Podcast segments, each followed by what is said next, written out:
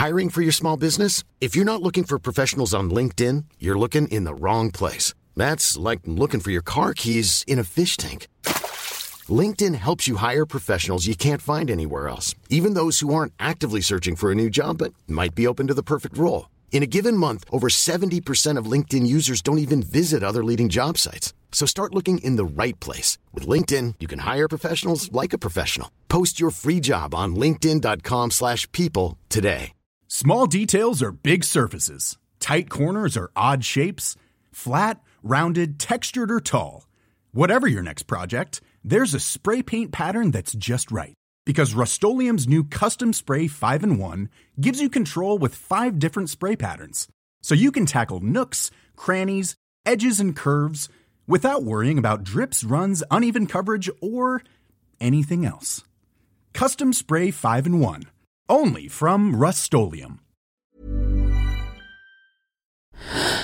Louis.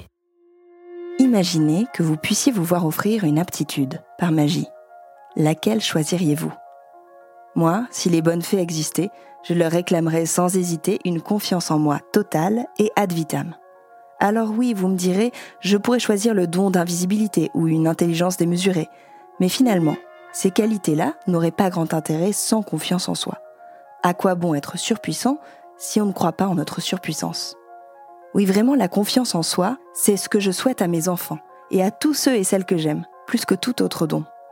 Mais comment se fabrique-t-elle, cette confiance? Cet été, dans Émotion, nous souhaitions vous proposer une mini-série autour du désir.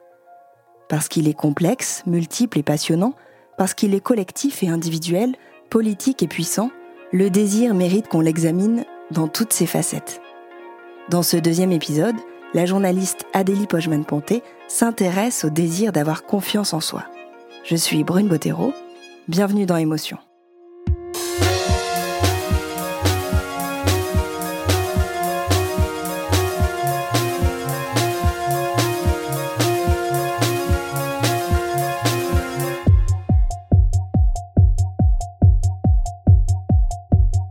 Vous arrivez dans une soirée, la pièce est dans la pénombre. Il y a de la musique et des groupes de gens en train de bavarder. Une ou deux personnes se détachent parmi les ombres. Clairement, ce sont elles qui mènent la conversation, qui disent la phrase qui fait mouche et à laquelle tout le monde rit. Quand elles parlent, on les écoute plus attentivement que les autres. Pourtant, elles ne parlent pas plus fort, elles ont juste l'air de parfaitement occuper l'espace qui est le leur de ne pas douter de ce qu'elles vont dire, ni de ce qu'elles dégagent. Elles semblent très ancrées en elles-mêmes. Vous voyez le genre de personnes dont je parle? Ce sont ces personnes qui dégagent quelque chose d'impalpable, une aura presque. Peut-être vous impressionnent-elles, ou peut-être vous attirent-elles? Ce qui est sûr, c'est que vous les avez repérées d'un seul coup d'œil. Ces personnes ont confiance en elles. Cette aisance qu'elles dégagent, ce naturel, ça fait envie, vous aussi vous aimeriez bien être entouré de ce halo autour de vous. Pourquoi certaines personnes ont confiance en elles et d'autres non Est-ce qu'elles ont juste eu la chance de tomber sur les gènes dorés de la confiance en eux, comme Charlie et son billet gagnant pour visiter la chocolaterie de Willy Wonka Est-ce qu'au contraire, elle se construit cette confiance Comment fait-on pour apprendre à la ressentir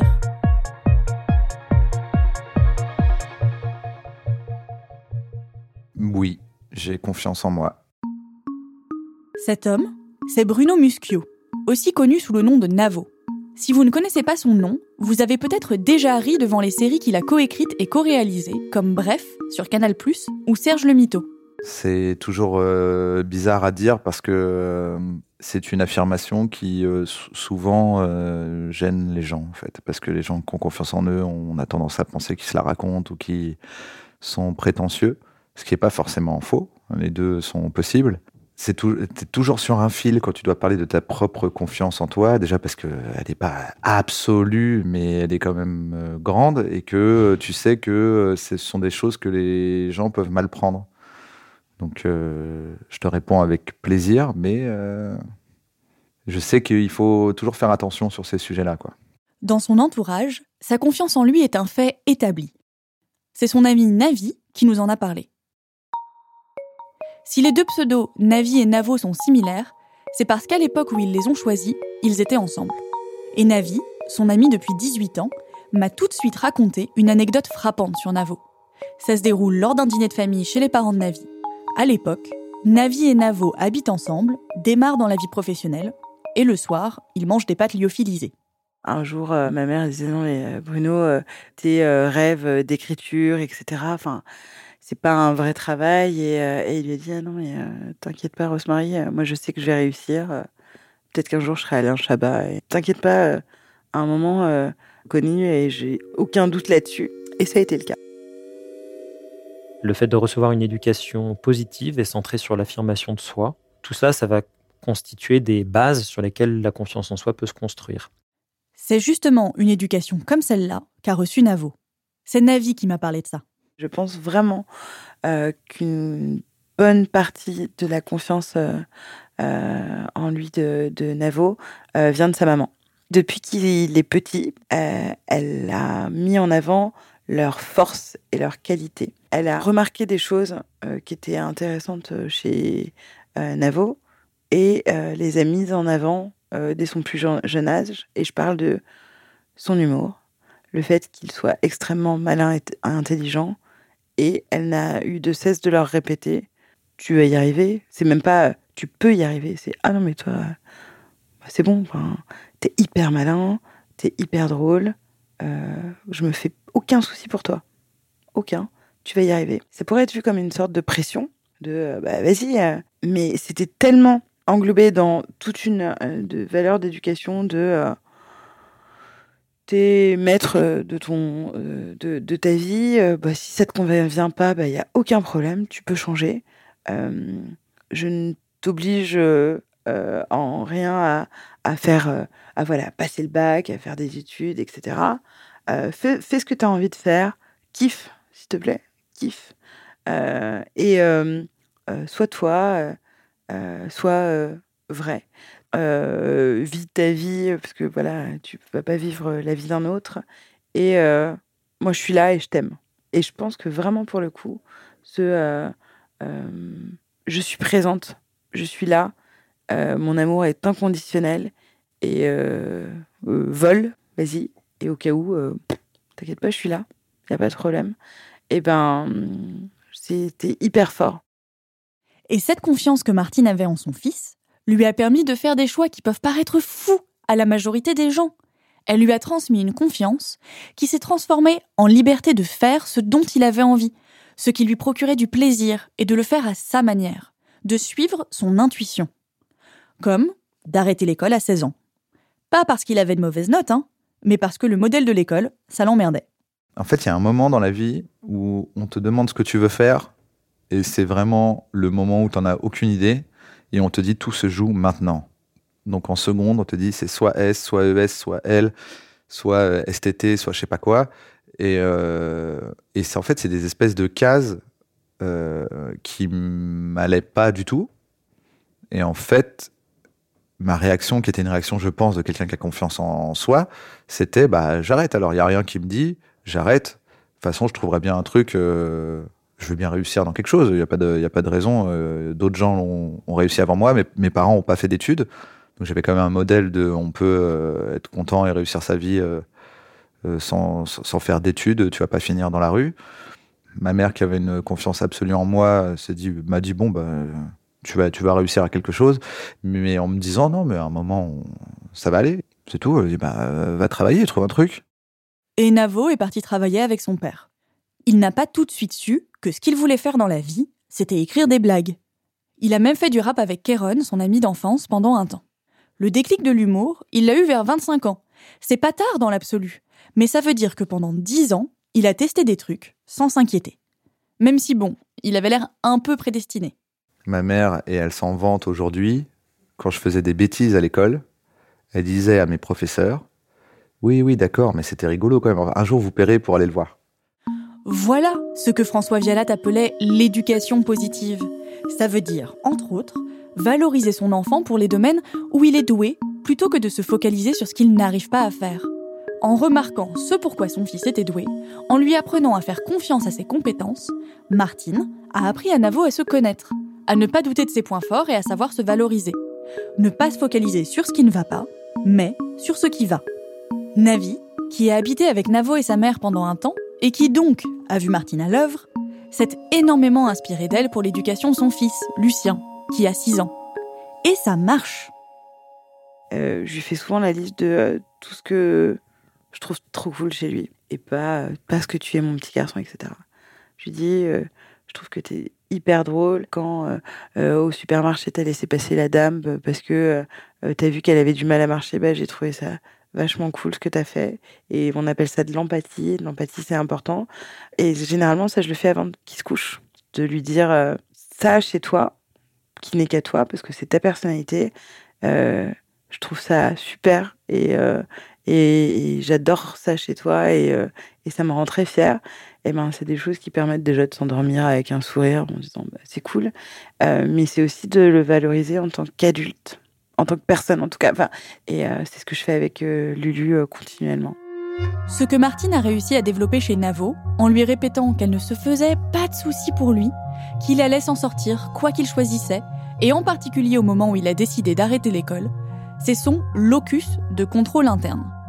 Le locus de contrôle, c'est un nom très savant, mais en fait, ça désigne juste le lieu où vous placez le contrôle de votre vie. Locus de contrôle interne. Ça veut dire que vous pensez que le contrôle de votre vie est à l'intérieur de vous. Vous en êtes maître, acteur, et vous croyez que vos actions et décisions peuvent changer votre existence et votre environnement. Si au contraire, vous avez un locus de contrôle externe, ça veut dire que vous pensez que ce qui vous arrive est hors de votre portée et de votre champ d'action, et que vous subissez les choses qui vous arrivent. On parle de locus de contrôle interne, c'est-à-dire que parce qu'il pense par lui-même, il va avoir tendance à croire que c'est lui-même qui peut modifier la vie qu'il mène. Donc avoir une meilleure confiance en soi. Euh, se sentir euh, autonome et responsable de sa vie va jouer un grand rôle dans la confiance en soi. Par exemple, le fait d'avoir un mauvais locus de contrôle, un locus de contrôle externe, c'est-à-dire croire que l'on dépend du monde extérieur, va nous amener à baisser les bras, à nous résigner, et c'est le dénominateur commun que l'on va retrouver chez les personnes qui souffrent de dépression. Donc à l'inverse, si vous avez un locus de contrôle interne, vous serez plus tenace parce que vous savez que vous pouvez agir face à l'adversité. Ce locus de contrôle interne, c'est encore quelque chose que Navi a vu se développer chez son fils Lucien. Depuis la rentrée, il est en CP. Pendant les premiers mois, il avait du mal à rester tranquille en cours. Il préférait chanter et danser pendant les heures de classe, et surtout, il prenait du retard en lecture, ce qui inquiétait beaucoup Navi. Il m'a dit, mais euh, je vais apprendre à lire euh, rapidement. Enfin, t'inquiète pas, maman, il euh, n'y a pas de souci. Euh, je suis intelligent. Moi, je suis super intelligent, donc je vais apprendre à lire. On a eu cette conversation et trois semaines après, il lisait. On s'est dit, qu'est-ce que c'est que ce bazar? Et en fait, pour lui, c'était, je prends mon temps, mais on panique pas, j'ai confiance en moi. Ok, là, la maîtresse, tout le monde commence à, bah, je vais, je vais apprendre à lire. Oui, ok, d'accord détendez-vous, quoi. C'est pas. C'est ça que tu veux, bah. C'est pour te rassurer. A lot can happen in three years, like a chatbot may be your new best friend. But what won't change? Needing health insurance. United Healthcare Tri Term Medical Plans, underwritten by Golden Rule Insurance Company, offer flexible, budget friendly coverage that lasts nearly three years in some states. Learn more at uh1.com. Les trois concepts importants sont l'auto-efficacité, l'estime de soi et le concept de soi. L'auto-efficacité, c'est savoir qu'on est capable de faire quelque chose.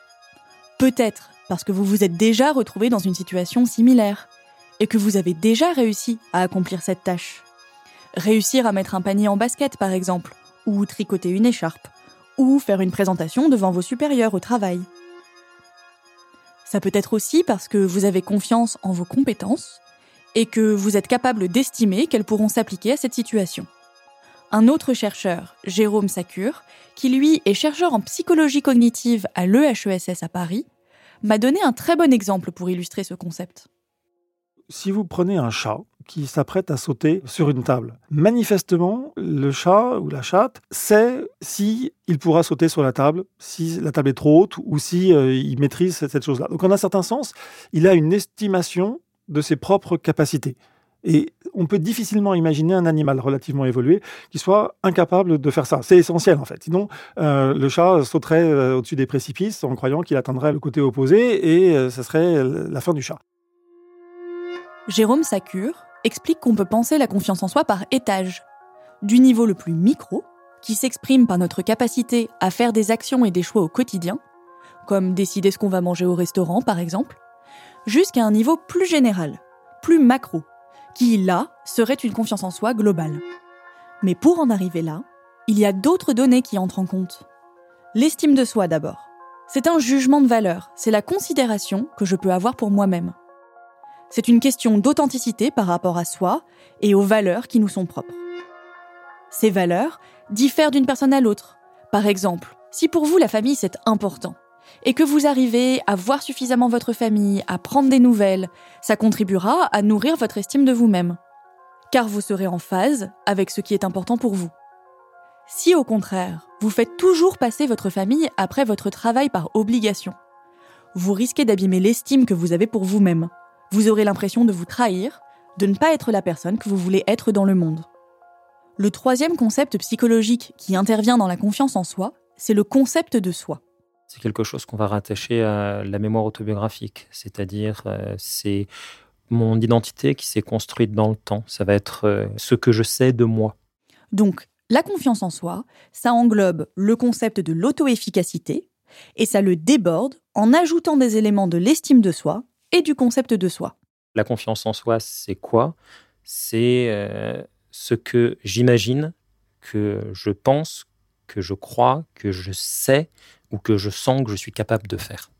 Quand tous ces éléments théoriques, l'auto-efficacité, l'estime de soi et le concept de soi sont rassemblés, eh ben on a confiance en soi. Et si vous l'avez, cette confiance en vous, ça peut se manifester de trois façons. Par des manières de penser, par des traits de caractère ou par des types de comportements. Ces caractéristiques sont communes à tous les gens qui ont confiance en eux. L'Université de Nevada a mené une étude en 2009 où ils étudiaient les différents facteurs qui apparaissaient chez les gens qui ont confiance en eux. On voit que ce sont des gens qui s'affirment bien, qui sont optimistes, qui sont plutôt tenaces, c'est-à-dire que face aux difficultés de la vie, ils sont capables de persévérer, qui vont avoir plutôt une représentation interne de leur contrôle sur le monde, c'est-à-dire qu'ils pensent qu'ils sont à l'origine des changements qui les entourent, qu'ils ont une influence sur les choses qui les entourent, et qui sont très capables de réguler leurs difficultés, d'adapter leur stratégie, de réguler leurs émotions, avec euh, une capacité à faire confiance à leurs intuitions. Ce sont aussi des gens qui n'ont pas peur de l'échec et ne le vivent pas mal, qui connaissent leurs points forts et vont vers ce qu'ils savent faire, plutôt que de s'attacher à leurs points faibles. On pourrait les comparer à des roseaux plus qu'à des chênes. Euh, au contraire, ce sont des gens qui vont se remettre en cause, puisque pour rebondir, il faut identifier pourquoi on a échoué. Donc ce sont des gens qui gèrent très bien l'échec, qui lorsqu'ils se trouvent confrontés à un échec vont essayer d'en tirer des leçons pour pouvoir avancer et vont considérer que l'échec est positif, comme euh, par exemple Nelson Mandela qui disait je n'échoue jamais puisque soit je gagne, soit j'apprends. Finalement, avoir confiance en soi, c'est peut-être moins un état général flou qu'une série d'outils ou de compétences qu'on peut apprendre, soit dans l'enfance si on a de la chance, soit plus tard avec un travail sur soi. On peut apprendre à mieux se connaître, à réguler ses émotions, à vivre mieux les échecs, à être plus optimiste, à modifier ses filtres de pensée. C'est peut-être difficile, mais c'est possible. La confiance en soi n'est pas seulement un cadeau des fées qui se seraient penchés sur votre berceau.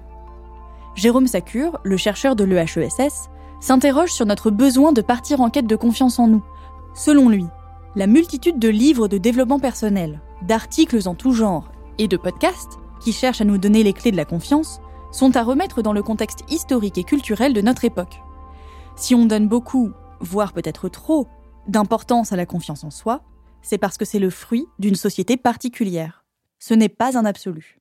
La valorisation de l'autonomie depuis le siècle des Lumières et de la responsabilité, et ce mouvement général vers l'individualisme, forcément fait que chacun est conduit à se poser des questions par rapport à l'adéquation qu'il peut avoir par rapport à cet idéal d'autonomie qui est imposé par euh, la société. Donc, si on, se pose des questions par rapport à cet idéal d'autonomie, en un sens, ça crée naturellement un doute sur euh, nos capacités à répondre à cet idéal. Et donc, euh, bah, ça met en question notre confiance en nous. Il me semble important de garder ces nuances en tête dans les moments de doute. Avoir confiance en soi, ce n'est pas un absolu. Ce n'est pas quelque chose qu'on doit éprouver tout le temps, ni dans toutes les situations. L'important, c'est de se focaliser sur ses projets, sans se comparer aux autres, et sur soi, avec douceur et bienveillance. La confiance en soi, c'est plusieurs registres de la joie. De la joie d'être soi, du coup? Voilà, c'est la joie d'être soi, c'est ça. en simple.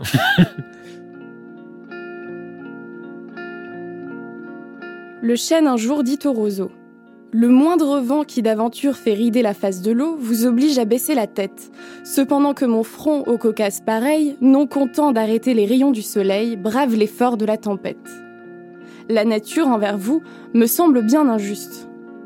Votre compassion, lui répondit l'arbuste, part d'un bon naturel, mais quittez ce souci. Les vents me sont moins qu'à vous redoutables. Je plie et ne romps pas. Vous avez jusqu'ici, contre leurs coups épouvantables, résisté sans courber le dos, mais attendons la fin. Comme il disait ces mots, du bout de l'horizon accourt avec furie le plus terrible des enfants que le Nord eût porté jusque-là dans ses flancs. L'arbre tient bon, le roseau plie. Le vent redouble ses efforts et fait si bien qu'il déracine celui de qui la tête au ciel était voisine et dont les pieds touchaient à l'empire des morts.